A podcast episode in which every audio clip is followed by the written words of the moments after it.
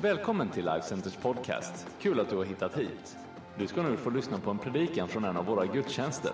Du är alltid välkommen att besöka Lifecenter. All information du behöver hittar du på lifecenter.se.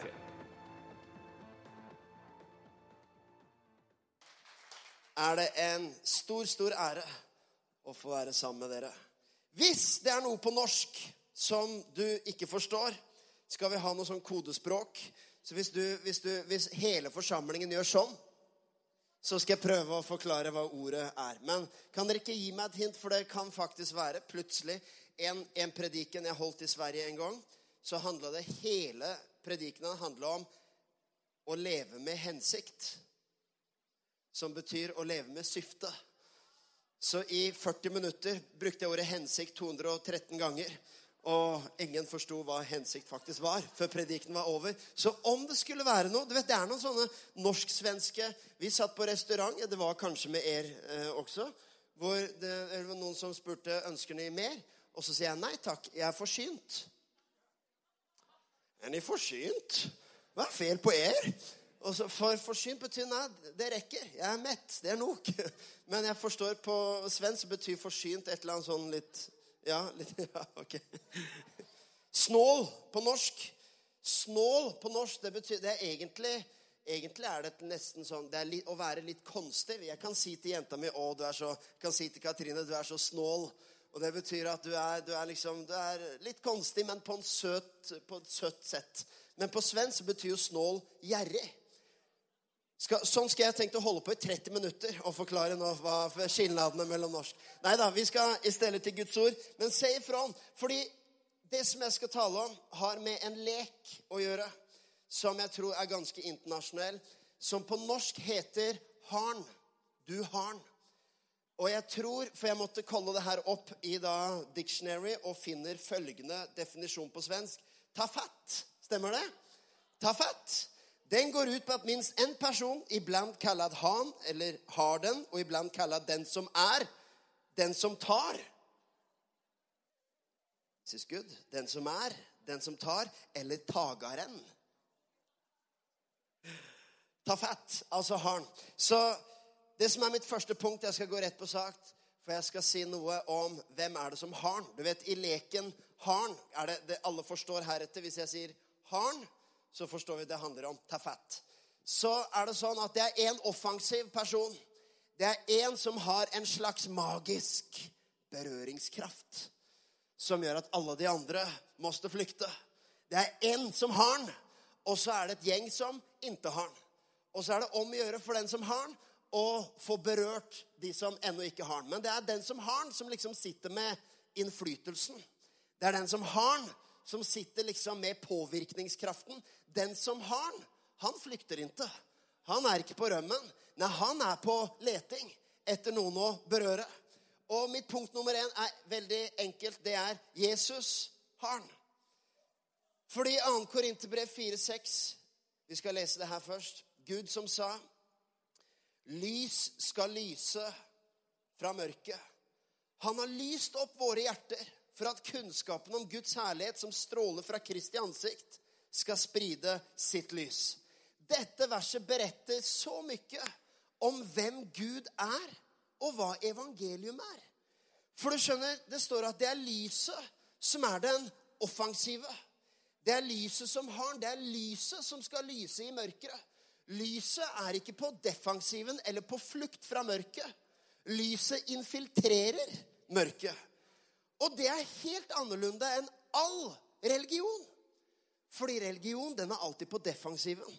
Religion tror alltid at om den kommer i kontakt med det orene, så blir den besmittet av det orene. Det er derfor i alle religioner så har du alle slags tradisjoner om renselse. Før du går inn i tempelet, må du ta deg på skoene. Før du ber, må du tvette hendene. Det er masse eh, tanker som baserer seg på at det hellige måste inte bli besmitta av det orene. Det all religion tenker på det viset. Og dessverre så fins det også kristne som tenker på det settet at det kristne, eller det vi har, som er helig, måtte ikke bli besmittet av det orene. Men religion på grunn av dette vil alltid distansere seg fra det den ser på som orent eller fel, eller bare det som ikke er helig. Men evangeliet, den har han. Evangeliet fungerer så at det den kommer i kontakt med, blir besmittet. Religion er redd for å bli besmittet av det urene. Evangeliet vet det er vi som har den. Det er vi som besmitter med Jesu rettferdighet. I Lukas 8 er det en kvinne som har hatt blødninger i tolv år. En kjent historie som kanskje noen har hørt før. Men faktum er at en kvinne, for hun var midt i folkemengden Fikk du det? Ja, bra. En kvinne som var midt i folkemengden, som hadde hatt en blodsykdom i tolv år. Faktum er at en blodsyk kvinne Jeg vet ikke åssen det står i den svenske blodsyk. Um, hvis du har hatt denne sykdommen i en jødisk kontekst, så skal du egentlig ikke engang kunne berøre andre mennesker. Du skulle egentlig ikke kunne være i en folkemengde. Ikke fordi sykdommen i seg selv var smittsom, men hun ble sett på som oren med den sykdommen som hun bar på. Og i Lukas 8,46, midt i folkemengden, så er det sånn at denne kvinnen, som er oren, og som er diskvalifisert på mange måter fra posisjoner i samhället, som er diskvalifisert fra det livet som veldig mange andre hadde en mulighet til. Midt i den folkemengden så strekker hun hånda si ut og rør ved kappen av Jesus. Og da står det Det her sier alt om Jesus. Det står noen rørte ved meg. Lukas 48 sier, 'Jeg kjente kraft gikk ut fra meg'. Er ikke det fantastisk? Jesus har den. Kirken har den. Det er vi som har berøringskraften. For når Jesus kommer i berøring med en oren kvinne, så er det, og Man kan undres hvorfor, hvorfor fikk hun være i folkemengden alls. For egentlig skulle hun være i en folkemengde, for da alle hun kom i kontakt med, skulle bli orene. Det er bare at når alle var så fokusert og hadde sitt blikk på Jesus, så ble man ikke så opptagen av hverandres synder. Og sånn tror jeg det er i kirken også. Når blikket er festet på Jesus, så blir vi mindre nyfiken på å granske i hverandres fortid. Men det går en kraft ut fra Jesus. Det er ikke det hellige Jesus som blir besmittet av hennes orenhet. Det er Jesus som smitter henne med sin rettferdighet og sin legedom. Jeg har et nydelig bilde til. hvis du har, Dette er et par år tilbake. Men Sofie på, i, Dette er min datter, som er på søndagsskolen her nede nå. Vi har med oss vår familie.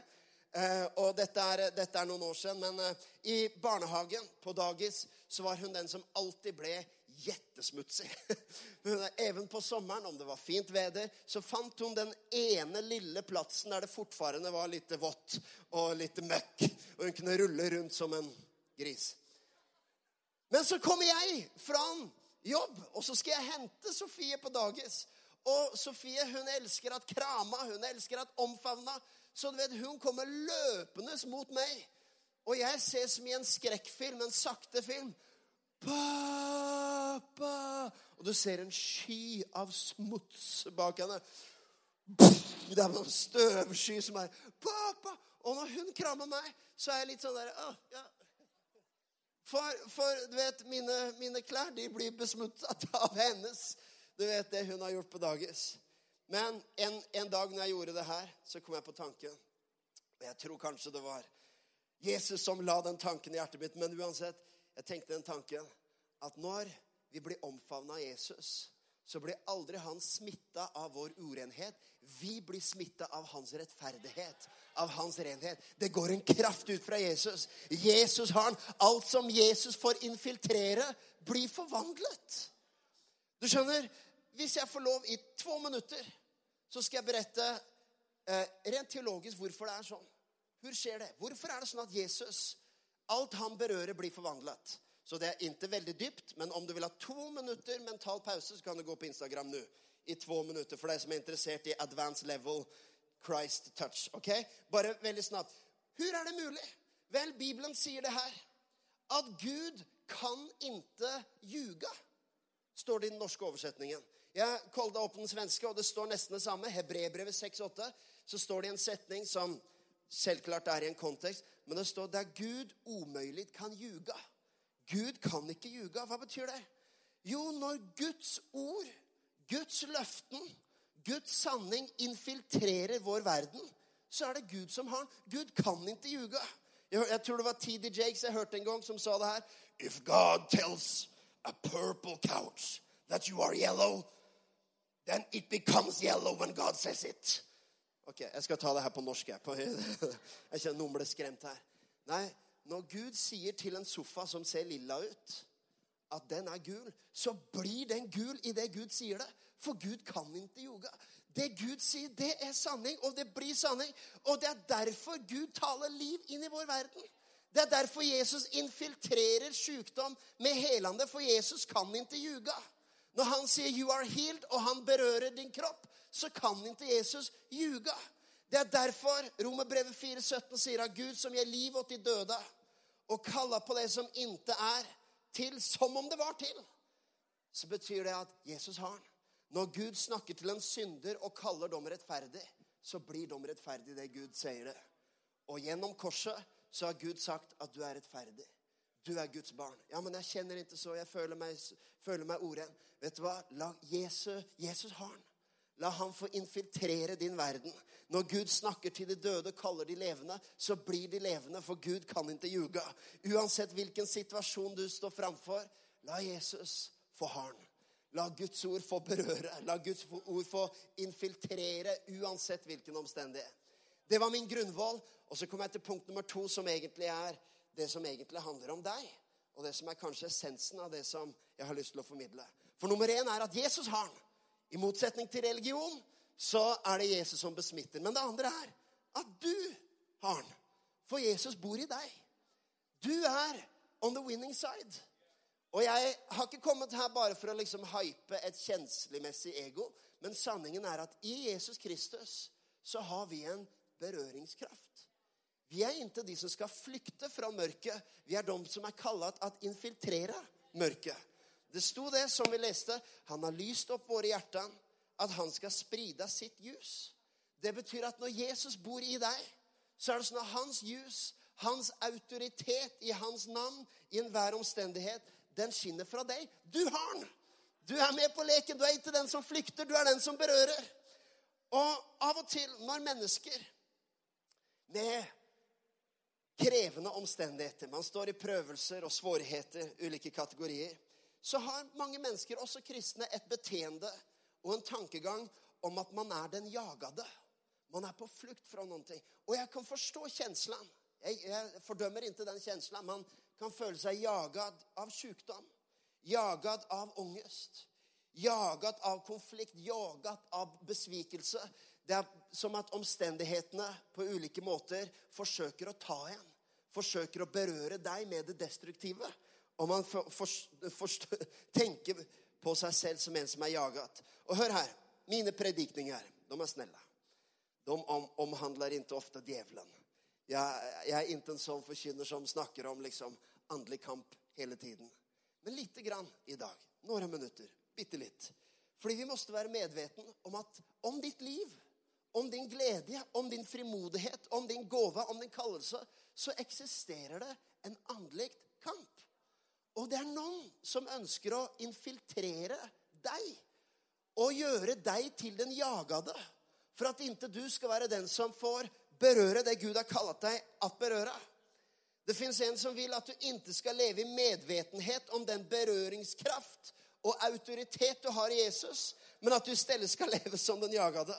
Og det som ofte hender, tror jeg er så her At fordi fienden, the enemy, får et slag imot oss, så er det så mange mennesker som dermed gir bort mye mer enn den behøver. For de tror at once du vet, jeg, jeg ble jaget, jeg ble berørt av noe, så er det som om det kommer en resignasjon. Altså Tanken er sånn her at for noen mennesker så er det som om hvis det som har fått pregle ett område i livet, så tillater mennesker det at pregle alle områder i livet plutselig. Om ett område i livet har blitt infiltrert av et attakk, så tillater mennesker alle livets områder å bli infiltrert av et attakk. Men sannheten er at Ja, for jeg har sett det. det. Det skjer hver dag. Om mennesker får et slag på sin helse, så forsvinner plutselig også deres glede. Mennesker som får et slag kanskje i sin familie eller i sine omstendigheter eller på sitt jobb eller i sin økonomi, så gir de ikke bare bort det, men de gir plutselig også bort sin frimodighet samtidig. Det fins kristne som even resignerer i hele sitt syfte og kallelse pga. one hit. I Efeserbrevet 6 så beskriver Paulus noe av den åndelige virkeligheten. Det står til sist, Efeserbrevet 6, 10 og vers 14. Til sist bli sterka i Herren og i Hans veldige kraft. Ta på er hele Guds vapenrustning, så at ni kan stå imot djevelens listige angrep. Stå altså fasta, hør på det her, med sanningen som belte rundt høftene. Hoftene, sier vi på norsk. Du skjønner, jeg tenkte litt på det her med belte. Sanningens belte. Hvilken posisjon har den i en åndelig kamp og i det vi snakker om i dag, om at du har den? Du skjønner, I Norge så er det en vi er veldig stolte av. Hun er en bokser, så det var fantastisk å få en bokser opp på scenen. Er, er du her fortsatt? Ja? Altså, ja, det var deg, ikke sant? Jepp. Du vet, I Norge så er vi veldig stolte, for vi har en kvinnebokser som heter Cecilia Brekkhus. Hun har alle verdensmestertitler. Hun har aldri forlorat én match. Jeg minns ikke nå hvor mange hun har vunnet på knockout og hvor mange på poeng, men hun har fortfarande ikke vunnet én match. Jeg vet også at hun boksa mot en eh, var det, eh, Svensson? Sara Svensson? Nei? Ja, en eller annen svensk bokser. Men uansett, poenget er hun har alle verdensmestertitler. Så er, vi er stolte av henne. Eh, ok, Det er ikke bare skidåkning, selv om skidåkning er det vi er mest stolte av. da. Det er sånn, Det jeg elsker mest med skidåkning, er å switche mellom norsk og svensk TV. For de, de, norske kommentatorene de er, Det kan bli gull, dere! Petter Northug, det kan bli gull! Så på svensk TV. Det er tyst. Du tror at det er noe feil på juden. Men så etter ett minutt så hører du ja. Og så er det still, tyst i et minutt til. Det går ikke så bra for svensk skidsport just nå. Skal jeg si skidsport? Og så NRK Petter Northug! Altså. Men nå kommer en, dere har noen fantastiske 19- og 20-åringer som kommer som et eh, Jeg har tro på det, så vi, vi, trenger den fighten. Vi behøver det for å holde liksom eh, interesse oppe. Men Cecilia Brekkhus, hun har alle disse beltene. Og du vet, hvorfor får hun et belte? Hun, hun, får ikke disse beltene fordi de matcher så bra med jeansene. Hun får de beltene fordi de representerer en tittel. Og Brekkhus har faktisk aldri forlorat. Ingen har klart å ta hennes tittel. Men vet du hva? Hun har fått hvor mange slag som helst. She's been hit many times. Og ikke bare har hun fått mange slag, hun har even forlorat runder. Du vet, I en lang boksekamp så er det, eh, i kvinneboksing er det ti runder. Er det ikke det? Jo, det går ti runder. Så du vet, hun har even vært runder hvor hun er på defensiven. Hvor hun sitter i hjørnet og får litt sånn tvett og ser ut til at nå, nå, nå må hun liksom reise seg opp igjen. Men du skjønner, even om hun har forlorat runder, så har hun aldri gitt fra seg et eneste belte. For det representerer hennes tittel. Ingen har fått ta beltet. La meg berette for deg. Noen kristne det er som om når de får inn ett slag, når de forlorer en runde, så er de så snabbe med å gi fra seg beltet. De gir fra seg sin identitet, sin glede, sin frimodighet og alt det andre. Det som har pregla ett område, får plutselig lov å pregle alle områder. Men vet du hva? If the enemy gets a hit, you do not have to give him your title belt. Du skjønner, du beholder hvem du er i Jesus Kristus. Even om man segrer en hel runde på områder i livet. Hvorfor skulle du, om fienden har fått et år av ditt liv, eller fem år av ditt liv, hvorfor skulle du gi han resten også? Hvorfor skulle du si ah, det har vært tre år nå hvor jeg bare jeg liksom virkelig blitt slått så hardt? Hvorfor skulle du resonnere? Du har et liv. Det er det som er fiendens ultimate mål, er at du skal ligge ned og gi opp. Og resignere. Det er det som er målet. Jeg, jeg minnes veldig godt til min familie. Så gikk vi gjennom noen år som var mye spesielle. Jeg skal ikke berette det i detalj, men eh, jeg vokste opp i en eh, pastorsfamilie. Min pappa var grunnledet vår kirke. Og vi vokste opp, og jeg hadde to brødre og en søster. Og begge mine to brødre de levde i noen år, faktisk i de mest eh, intense år av vår kirke, de tidlige årene. Vet De lovsangene som PJ elsker å høre på, som er fra 93, 94, 95 Han hører på gamle OKS-lovsanger da det var en, en, veldig spesiell tid i vår kirke. Men du vet, bakom kulissene så var det presis de årene der mine brødre kom hjem på natten, mykket sent, og ble involvert i både eh, ja, et veldig destruktivt liv um, og uh, som hadde med deres relasjoner å gjøre. Det var even droger, og det var uh, du vet, Jeg, jeg minnes en gang mamma og pappa var ute og reiste. Jeg kom hjem, og de hadde et gigantisk party i huset vårt. Mens pappa var i Syd-Afrika og prekte på Rema, så hadde mine brødre hadde gigantisk party i stuga med hasj in the living room. Jeg, skal ikke berette mer detaljer. Eh, men uansett, det som, det som, eh, I de årene så minnes jeg spesielt for min mamma, så var det gjettetuffa år. Og jeg tror even i dag så kunne hun se tilbake og si at det var jettesvårt. Hun har skrevet en bok om dette som heter eh, 'Når englebarna forlorer vingene'. Og du vet, jeg har alltid vært snill gutt. da. Jeg har aldri gjort noe galt. Så min bok, min første bok skal hete 'Når det ene englebarnet flyger høyere enn noen trodde var mulig'. Det er den kommer sen. Men eh, Nei, eh, det var jättetuffe år. Men det som jeg tror var den store fighten For det er klart det var en fight om deres liv. Og de har et eget vitnesbyrd som jeg ikke skal berette om nå, men de, de fant eh, veien ut av det livet.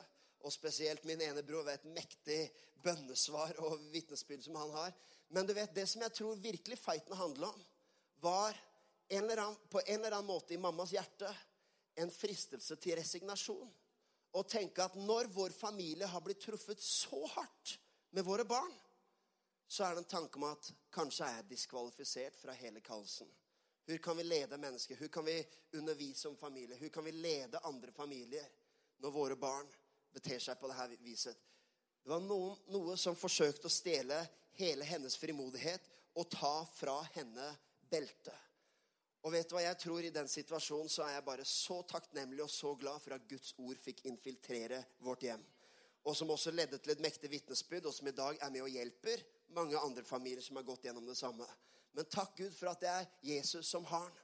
At ikke vi er på flukt. Og takk for at om fienden even har klart å La oss si at han har klart å paralysere din hånd. Hvorfor skulle du gi ham begge bena? Hvorfor skulle det være sånn at om ett område i ditt liv er under attakk, hvorfor skulle du resignere på din glede og din frimodighet? Du forstår? Jeg forstår at, at selvklart er det sånn at det fins anledninger i livet der vi måtte ta konsekvensen av virkeligheten og av handlinger. Og even når mennesker begår handlinger som, som får konsekvenser, så kanskje man, man, man, må se på det. Så jeg mener ikke at du skal fort, fortsette livet som om ingenting har hendt. Men even da er Jesus så fantastisk. For vet du hva? Tilbake til bokseringen. Om du ligger nede i bokseringen totalt på det settet at du virkelig er ute med konsekvensene av dine eller av andre sine handlinger. Og Jeg lærte en illustrasjon her av fantastiske Ray Bevan. Men han beretter hvordan i en boksering, hvis du har djevelen på den ene siden, og du er den andre, og Gud er dommeren, og du ligger nede for telling, så er det sånn at når én ligger nede, så begynner dommeren å telle. One, two, three. Men når Jesus teller eight, nine, 14, 15, 16 67, 68, 70, 71, 125, 126 100. Han venter til du er oppe igjen.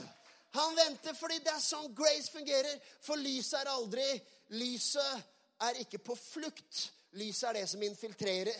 Lyset lemner inntil ringen og sier 'nei, han ligger nede'. Jeg kan ikke liksom bli, jeg kan ikke bli assosiert med en forlorere som ligger nede. Nei, Jesus han vil gjerne assosieres med deg, særskilt når du ligger nede, og vil infiltrere deg med sitt lys. Det er fantastisk. Fortsettelsen av det verset vi leste, det verset vi leste om at hans lys skinner gjennom oss, så er det egentlig fortsettelsen av verset er litt spesielt. La oss lese det på nytt. Ann Korinterbrev. Først så sto det som vi leste Gud sa ljus skal lyse ut mørket. Men se ned i vers 7. Men denne skatt har vi i leirkar, for at den veldige kraften skal være Guds og ikke komme fra oss. Og hør hva Paulus sier. Vi er stendig trengda, men ikke innstengda. Rådvilla, men ikke rådløse. Uh, var det mer på den? Jeg tror det var rådville, men ikke rådløse. Uh, forfølgelige, men ikke overgivne. Nedslagne, men ikke utslagne. Du vet, Fortsetningen av det verset var litt annerledes enn innledningen. For det første var det liksom ah, Guds lys skal skinne gjennom oss. Det er liksom virkelig et segersvers. Men Paulus i denne kontekst han står midt i en utmannende og mye presset situasjon. Og det er i den konteksten at han sier at Guds lys skal skinne gjennom oss. Desto mer i vår svakhet, desto mer med en paralysert hånd, så skal verden få se at han fikk ikke ta resten av meg. Even om to, to år av mitt liv ble paralysert, så fikk han ikke hele mitt liv. For du skjønner, Vi reiser oss opp igjen uansett hvor lenge Jesus må telle. Og så blir det et lys som skinner gjennom deg. Even i en utslått situasjon, eller en nedslått situasjon, så er den da ikke utslått. Det tredje og det aller siste, så skal vi avslutte her. Det tredje og det siste. At våga gå inn når fienden vil ha deg ut. Du vet når det brenner noen stans er, er, det noen som jobber med brann, brann i brannmannskap her. vet, I brannsikkerhet eller sånn. Du vet, når det brenner i et hus eller i en bygning, så er det sånn at det naturlige er jo at alle forsøker å komme seg ut. Hvis brannalarmen går her i kyrkan, så vet vi, da hender én ting. Alle kommer seg ut, og det er helt naturlig, og det er det du skal. Inntil at denne predikenen får deg til å gjøre noe annet. ok? Nei, jeg hørte predikene så jeg blir inne når det brenner. Nei, det skal du ikke. Men tenk på brannmennene. Heter det brannmenn på svensk? Du skjønner, tenk på brannmennene. De har et helt annerledes beteende. For når det brenner, så vil alle mennesker ut. Mens brannmennene tenker vi skal inn. Det er helt ulogisk. Johannes 12, 27, så sier Jesus, 'Nå er min sjel i ångest.' Hva skal jeg si? Far, frels meg fra denne stund. Han sier, 'Hva skal jeg gjøre nå?' sier Jesus. 'Min sjel er i ångest.' Skal jeg si, 'Far, redd meg ut'? Nei, han sier, 'Det er for dette jeg har kommet'. Så Jesus sier, 'Ja, det her er, jeg har ångest. Det her er prøvende. Det her er the big one. This is the test.' Skal jeg be Gud om å redde meg ut? Nei, I'm going in. Du vet de her speiderne som gikk inn for å speide på landet Kana fra Israels Du kan lese om det i Det gamle testamentet. Så var det tolv speidere og ti speidere, du vet, scouts. De kom tilbake og sa nei, nei, nei, vi må rømme fra det landet. For det er fullt av kjemper, det er fullt av fiender. Det et, det er et veldig skremmende land. Det er et rikt land full av velsignelser, men det er et skremmende land. Så vi må komme oss bort herifra. Men Josva og Caleb de så på det samme landet og sa No, we're not going out. We're going in. Du skjønner, Det er tankegangen til en brannmann, og det er tankegangen til de som vet hvem de er i Jesus Kristus. Det er tankegangen til den som har den. Du skjønner, Den som har den, han vet at det er jeg som har berøringskraften. Og du skjønner, uansett evne om det brinner, så er det sånn at han som er i oss, er større enn han som er i verden. Og når du forstår at Jesu navn er større Du vet det som vi synger No other name, the name above all names. Når du forstår virkeligheten av det i din hverdag, og forstår at Jesu navn er faktisk over alle andre omstendigheter, så er det sånn at det er ingen omstendighet hvor du behøver å, å flykte fra og si nei, det her jeg resignerer. Det er faktisk sånn at det er, fordi, det er those moments, litt som min mamma i de årene som hun gikk gjennom med vår familie. Så kunne hun si liksom Skal jeg si Gud, redd meg ut av min pastortjeneste. Gud, redd oss ut av dette her. Men faktisk nå, noen år etterpå, så kunne vi si nei. It was for a season like that. She was really needed. Det var for en sånn sesong, selv om hennes sjel var fylt av ångest. Men skulle hun si, 'Far, frels meg ut', selvfølgelig frelse meg ut i den forståelse av at barna skulle oppleve helande og, og så der. Men ikke frelse meg ut med å resignere fra det jeg er kalla til. Nei, faktisk, det er nå jeg skal gå inn. Det er når det er på det heteste at du har mest innflytelse. Det er når det er på det heteste at du er et statement og et eksempel for flere mennesker enn noen gang. Det er når, du vet, I kirken så er det ingen som er imponert av at jeg kommer på gudstjenest. Jeg er pastor. Jeg, jeg får lønn. Så alle, alle, forventer at jeg er der på en søndag. Men i vår kirke fins det også alenemødre. Det fins muslimer som også vet at de eh, Eller visse mennesker som utsetter seg selv for en viss fare ved å komme på gudstjeneste. Det fins mennesker som bare fordi de er ale, eh, eh, altså alenemødre, heter det det? Ensomme mødre. Som gjør at det er en masse logistikk. Og mitt poeng er at for dem så er det sånn at midt i sin hverdag, midt i at det brenner, midt i at det er kanskje en atmosfære av ångest even, så gjør de et statement. Så de er et større forbilde enn meg når de er i kirka. For det er på grunn av deres prøvede situasjon at mennesker vil se på dem og si Kan hun, så kan jeg. Kan dom, så kan jeg. Kan han overleve det der med det han går gjennom, så kan jeg også. Du er et statement. Hvis du tenker ja, det var, fint, det var en fin predikan, Thomas, men nå er det bare Jeg har ikke den frimodigheten. Vet du hva? Det er for en tid som denne du er kommet. Det er for denne sesongen at det livet i Jesus virkelig kommer til sin samme rett. Amen. Hør her helt til slutt, for deg som ennå ikke tror på Jesus, for deg som ikke har eh, har et liv med hånden. Og kanskje kan det være lite på samme sett. At det er som om kanskje fienden en gang fikk plante én tanke eller én besvikelse eller en form for avstand til Gud en gang i livet. Men hvorfor skulle en erfaring eller en sesong av ditt liv eller en prosess du en gang gikk gjennom Kanskje det fantes hendelser eller saker som distanserte deg fra Gud. Men hvorfor skulle en hendelse eller en sånn sesong eller en kanskje innflytende du hadde i livet Hvorfor skulle ett sånt slag få gjøre at fienden skulle få hele din sjel og din tro og det mest dyrebare du har, nemlig troen på Jesus. Du skjønner, Det er det mest dyrebare du kan få. Troen på Jesus. Og vet du hva, Jesus han, har, han er ikke skremt av din fortid. Han er ikke skremt av dine synder. Han er for så vidt Han er heller ikke imponert over vår moral. Ok? Han er ikke skremt av din, din, fortid og din bagasje og dine synder. Men det er heller ikke sånn at han er imponert, jettimponert gjerninger og tenker ja, det er bra, du kan lyse. Nei, faktisk er det sånn at uansett om du har en moralisk oppvekst, eller du har en oppvekst med masse past, masse history, masse bagasje, så er det kun én måte å ta imot på. Det er å komme fram for han og la lyset infiltrere mørket. Det er å omfavne han sånn som jeg omfavna min Sofie på dagis. Og la hans renhet få lov å infiltrere meg. Men Gud blir aldri redd. Gud løper inntil fra deg. Det er ingenting som kan skremme ham bort. Det er han som har den. Og når han får berøre deg, så er det du som har den. Og da er det du som har berøringskraften. Og før jeg gjør min invitasjon her til å ta imot Jesus, så vil jeg også bare si til kirken at vi har også berøringskraft i vårt samhelle og i vår stad, i vår by. Amen? Vi bor i et område, eller vi bodde veldig mange år i et område med sterk muslimsk dominans. Og jeg er sjokket over hvor skremt mange kristne er hvor redde de er. Og hør, jeg forstår at øh, du vet, politisk så måtte man kanskje liksom Det fins mennesker der som må arbeide for at ting blir sunt og bra i samfunnet. Men det fins noen kristne som sin, sin, terminologi og sitt språk er så på defensiven. Man er redde. Eller bare glem bare den muslimske dominansen. Men man tenker at man setter hele sitt hopp til at kristne politikere skal liksom infiltrere det politiske landskapet med lyset. Og så er man så på defensiven, og man er redd. Man er redd, for det er så mye umoral i verden. Man sier, er du med meg? Man tenker, Det er så mye umoral der ute, det er så mye mørkere der ute, og så er man redd. Man er på defensiven, og som kyrka så er man redd for at Tenk om liksom de kommer og tar over. Tenk om vi forlorer denne eh, matchen. Men vet du hva? Kirken trenger å reise seg og forstå at det er for en tid som denne vi har kommet. Jo, men det er så mye umoral i samhället. Presis! That's why the church is here! Ikke for å påvirke meg med sin moral, men å infiltrere med håp. Og infiltrere med lys. Og vi har sett har, Because of time så har jeg ikke tid å berette, men det er noen utrolige historier også med mennesker som kommer til tro fra andre religioner i vår kirke.